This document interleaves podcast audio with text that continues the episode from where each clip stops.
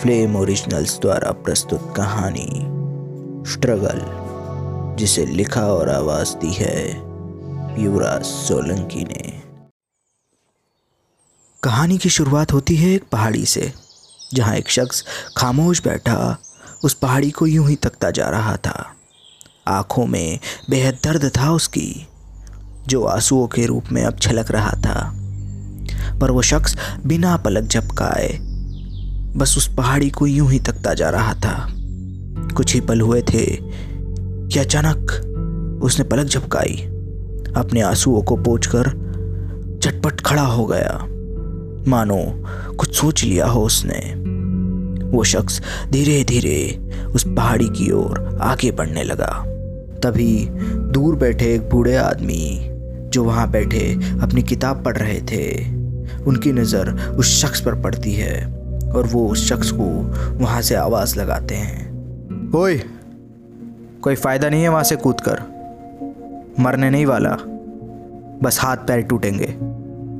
अगर मरने का इतना ही शौक है ना तो यहाँ से चार किलोमीटर दूर इससे भी ऊँची पहाड़ी है। वहाँ जाके मर।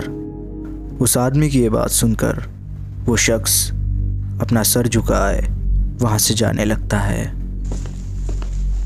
वो आदमी उस शख्स को जाता देख, कुछ सोच में लग जाता है। और फिर वो उस शख्स को आवाज़ लगाता है। अच्छा सुन। इधर आ। उस आदमी की ये बात सुनकर वो शख्स उस आदमी की ओर आता है। वो आदमी उस शख्स से कहता है अच्छा बैठ। उस आदमी की ये बात सुनकर वो शख्स सोच में पड़ जाता है। तभी वो आदमी उससे कहता है, अरे बैठ जा, पाँच मिनट लेट जाके मरेगा तो कोई बड़ी बात नहीं हो जाएगी। उस आदमी की ये बात सुनकर वो शख्स उसके पास में बैठ जाता है। वो आदमी उससे पूछता है, लड़की का चक्कर? वो शख्स गर्दन हिलाकर जवाब देता है, नहीं कुछ देर बाद वो आदमी फिर उस शख्स से पूछता है तो घर वालों से परेशान? जवाब में वो शख्स फिर गर्दन हिला के कहता है, नहीं, अपनी ज़िंदगी से। उस शख्स का ये जवाब सुनकर आदमी सोच में पड़ जाता है और कहता है मतलब? जवाब में वो शख्स कहता है, राइटर हूँ, सर। पिछले छः साल से मेहनत कर रहा हूँ। सिर्फ़ एक ब्रेक के लिए। न जाने कितने प्रोडक्शन हाउस के चक्कर मारता हूँ दिन भर में। भूखा, प्यासा, हर एक के पास में जाके लिटरली भीख माँगता हूँ कि एक मौका दे दो सर, एक मौका। पर आजकल टैलेंट की किसी को कदर ही कहाँ है? सबको बस रीमेक बनाना है। कभी साउथ से तो कभी इंग्लिश मूवी से। और जब कुछ नहीं मिलता ना तो वही पुरानी घिसी पिटी स्टोरी को नए कपड़े पहनाकर पब्लिक को चिपका डालते हैं ये लोग। यूनिकनेस नाम की कोई चीज़ नहीं बची इंडस्ट्री में। अरे, आज सुबह की बात है। एक बड़े प्रोडक्शन हाउस में अपनी कहानी सुनाने गया था। फ्लैशबैक स्टार्ट दृश्य में एक बड़ा सा आलिशान ऑफ़िस नज़र आ रहा है। वहाँ कुर्सी पर बैठा एक आदमी किसी से हंसकर बात कर रहा है। अरे, शेट्टी साहब, आप तो हमारा काम जानते ही हैं। अरे, कल के आए प्रोड्यूसर हमें बताएँगे कि पिक्चर कैसे चलाई जाती है? अरे आप टेंशन मत लीजिए, आपका काम हो जाएगा। अरे ये हमारी इंडस्ट्री है शेट्टी साहब। यहाँ पिक्चर स्क्रिप्ट पे नहीं, प्रोड्यूसर के पैसों पर चलती है। आप टेंशन मत लीजिए। ठीक है? रखते हैं। बाय। इतना कहकर वो आदमी फ़ोन रख देता है और सामने बैठे शख्स से कहता है हम्म तो क्या नाम बताया तुमने अपना? सामने बैठा शख्स। थोड़ा घबराते हुए कहता है विनोद सर विनोद पाठक। सामने बैठा आदमी उससे कहता है हम्म तो देखो विनोद, दो मिनट है तुम्हारे पास अपनी स्क्रिप्ट सुनाने के लिए and your time start now Vinod अपने बैग से स्क्रिप्ट निकालकर प्रोड्यूसर को सुनाने लगता है। तो सर, कहानी का नाम है संघर्ष। सर, ये एक ऐसे इंसान की कहानी है जो अपने सपने को लेकर बहुत ही पैशनेट है।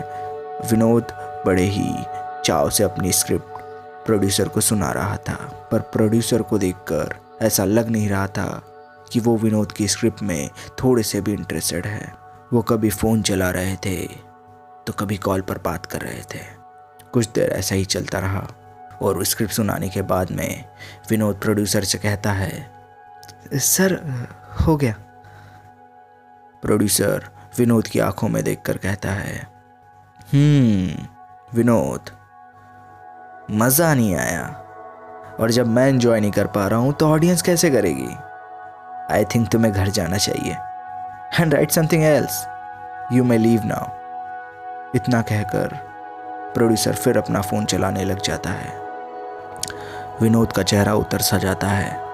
उसे समझ में नहीं आता है कि वो क्या करे। थोड़ी देर गहरी सांस लेकर विनोद प्रोड्यूसर से कहता है, सर हॉनेस्टली कहूँ तो मुझे ऐसा लगता है कि आपने मेरी स्क्रिप्ट सुनी ही नहीं। और सर, बिना सुने आप मेरी स्क्रिप्ट को इस तरीके से रिजेक्ट नहीं कर सकते। अरे सर, एक मौका तो दीजिए अपने आप को प्रूव करने का। प्रोड्यूसर गुस्से में विनोद से कहता है, विनोद, ये मेरा ऑफ़िस है। कोई बेरोजगारों को सहारा देने वाली संस्था नहीं।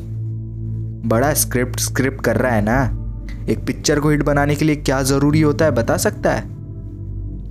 विनोद प्रोड्यूसर से कहता है एक अच्छी स्टोरी सर प्रोड्यूसर मुस्कुराते हुए एक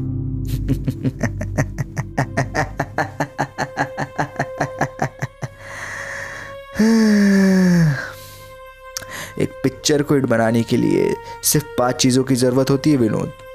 एक आइटम सॉन्ग, पाँच छः किसिंग सिंग एक दो अरिजीत के गाने और दो, तीन खतरनाक वाले बैड इंटीमेट सीन्स जिसे देखकर ऑडियंस के रोंगटे खड़े हो जाना चाहिए। और वो भी।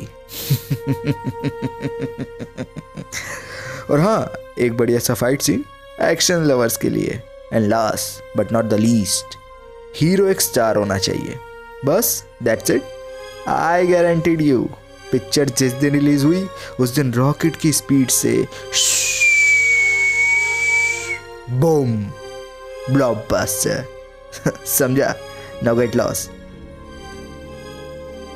यह सब सुनकर विनोद का मनोबल पूरा टूट जाता है। वो अपनी स्क्रिप्ट अपने बैग में रखकर वहाँ से जाने लगता है।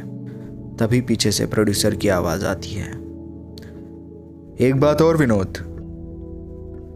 हमारे यहाँ एक कहावत बड़ी मशहूर है, जिसका काम उसी को साजे तू जा करे तो ठेंगा बाजे। आई एम श्योर तुमने सुनी होगी। ये राइटर बनने का सपना तुम भूल जाओ, और अपनी औकात के हिसाब से कोई छोटी मोटी नौकरी ढूंढ लो।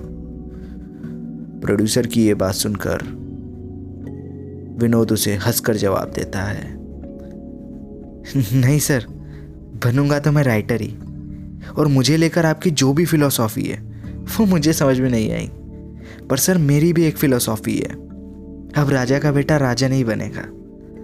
राजा वही बनेगा जो हकदार होगा। यह सुनकर प्रोड्यूसर विनोद से कहता है, ओह, ये सुपर थर्टी का डायलॉग मारकर बोर मत करो। तुम्हें पता है, ये बड़ा ही खोखला डायलॉग है, जो सिर्फ़ सुनने में अच्छा लगता है। पर प्रैक्टिकल ज़िंदगी में इसका कोई मतलब नहीं है। आज की डेट में राजा का बेटा राजा नहीं, बल्कि महाराजा बनता है। अरे तुम्हारे जैसे कितने नमूनों को डेली फेस करता हूँ इस ऑफ़िस में। तुम पहले नहीं हो जो अपने सपने को लेकर इतने पैशनेट हो। पर जब सपने और माँ बाप की दवाइयों के पैसों में से किसी एक को चुनने का टाइम आता है ना तो सपने धुंधले होने लगते हैं। पड़ोसियों के ताने दिल को चीर कर जाने लगते हैं। खुद की नाकामयाबी से घिन आने लगती है। यूँ रोज़ मर मर के जीने से अच्छा तो एक बार का मरना बेहतर लगता है। ये दुनिया काबिल को नहीं, कामयाब को सलाम ठोकती है। और मेरी नज़र में फ़िलहाल ना ही तुम काबिल हो और ना ही कामयाब। You are a big zero Vinod a big zero अब आप जा सकते हैं। गेट लॉस प्रोड्यूसर के इतने ताने सुनने के बाद में विनोद वहाँ से सर झुकाए, चले जाता है। फ्लैशबैक खत्म. यहाँ पहाड़ी पर बैठा आदमी, जिसे विनोद अपनी कहानी सुना रहा था ज़ोर ज़ोर से हंसने लगता है।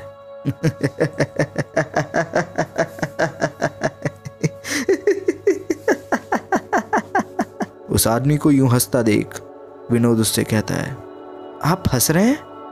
वो आदमी हँसते हुए विनोद से कहता है, सॉरी सॉरी सॉरी, तुम इसलिए मरने जा रहे थे।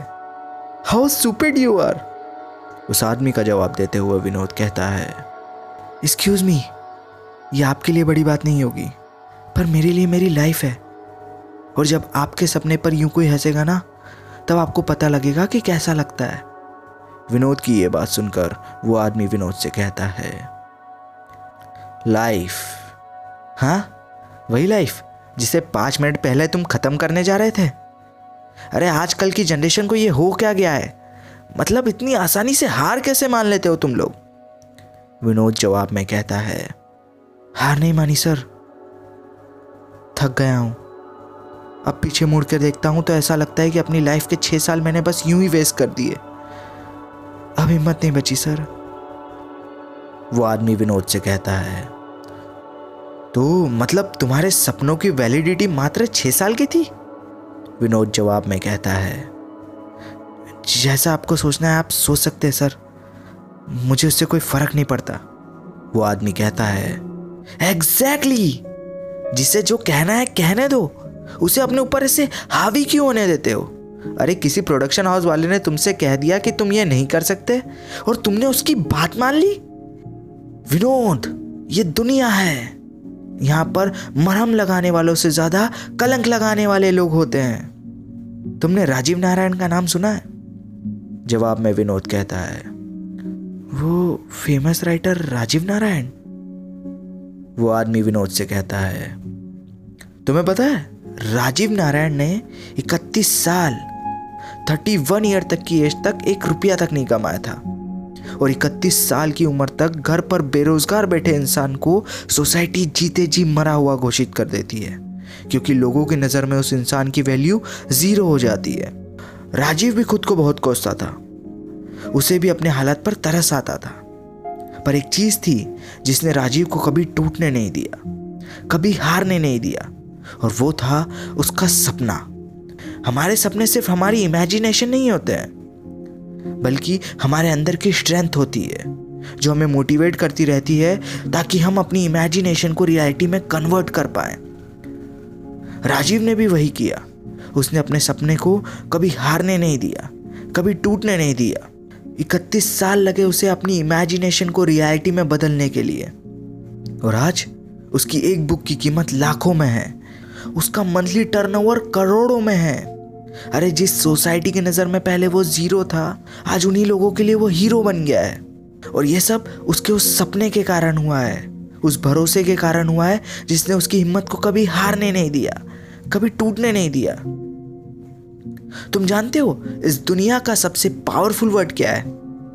स्ट्रगल पूरे आठ अक्षर का शब्द है, पर इसकी गहराई में जाओगे तो इसके हज़ारों मतलब निकलेंगे। किसी के लिए प्यार एक स्ट्रगल है तो किसी के लिए घर, किसी के लिए कार लेना एक स्ट्रगल है तो किसी के लिए पैसे कमाना। अरे, सबकी अपनी अपनी स्ट्रगल स्टोरी है। तुमने सुना होगा ना कि भगवान कष्ट भी उसे देता है, जो सहन करने की क्षमता रखते हो। तो मान लो भगवान तुम्हारा टेस्ट ले रहे हैं। अब ये तुम्हारे ऊपर है कि तुम्हें इस टेस्ट में पास होना है या दो मिनट में पहाड़ी से कूद कर फेल अगर पास हुए तो अपने माँ बाप के, अपने सपने पूरे कर पाओगे, खुश रहोगे। और अगर फेल हुए तो उन्हीं माँ बाप को ज़िंदगी भर के लिए एक दुख दे करके चले जाओगे। और तो और सोसाइटी के लिए भी एक हँसी का पात्र बन जाओगे। लोग तो ये कहेंगे कि स्ट्रेस झेल नहीं पाए तो बुजदिलों की तरह सुसाइड कर ली। ये तुम्हारी स्टोरी है, विनोद। अब तुम्हें डिसाइड करना है कि अपनी स्टोरी का हीरो बनना चाहते हो या फिर साइड रोल करके अपनी ज़िंदगी को यूँ ही खत्म करना चाहते हो। And here I rest my case बाकी तुम्हारी मर्ज़ी। जीना है, जियो, मरना है, मरो। इतना कहकर वो आदमी वहाँ से खड़ा हो जाता है। और जाने लगता है। उस आदमी की बातें सुनकर विनोद बहुत अच्छा महसूस करने लगता है। मानो उसके मन में फिर से एक उम्मीद की किरण जाग उठी हो। वो उस आदमी को आवाज़ लगाते हुए कहता है, रुकिए सर। मैंने सोच लिया है। अब चाहे छह साल लगे या साठ, मैं राइटर बन के रहूँगा। विनोद की ये बात सुनकर वो आदमी मुस्कुराने लगता है और कहता है, ये तो बहुत अच्छी बात है। और विनोद के गले में हाथ डालते हुए वो आदमी विनोद को अपनी किताब देते हैं और कहते हैं, ये लो ये किताब। और आइंदा ये सुसाइड करने का पागलपन सवार हो ना तो एक बार ये किताब ज़रूर पढ़ लेना। विनोद मुस्कुराते हुए कहता है, जी सर, ज़रूर। तभी विनोद के फ़ोन की रिंग बजने लगती है। विनोद फ़ोन निकालता है तो देखता है कि उसकी माँ का फ़ोन है। वो आदमी विनोद से कहता है, उठा लो और हाँ अपनी माँ को अपने इस पागलपन के बारे में मत बताना। फिजूल में ही टेंशन लेगी वो।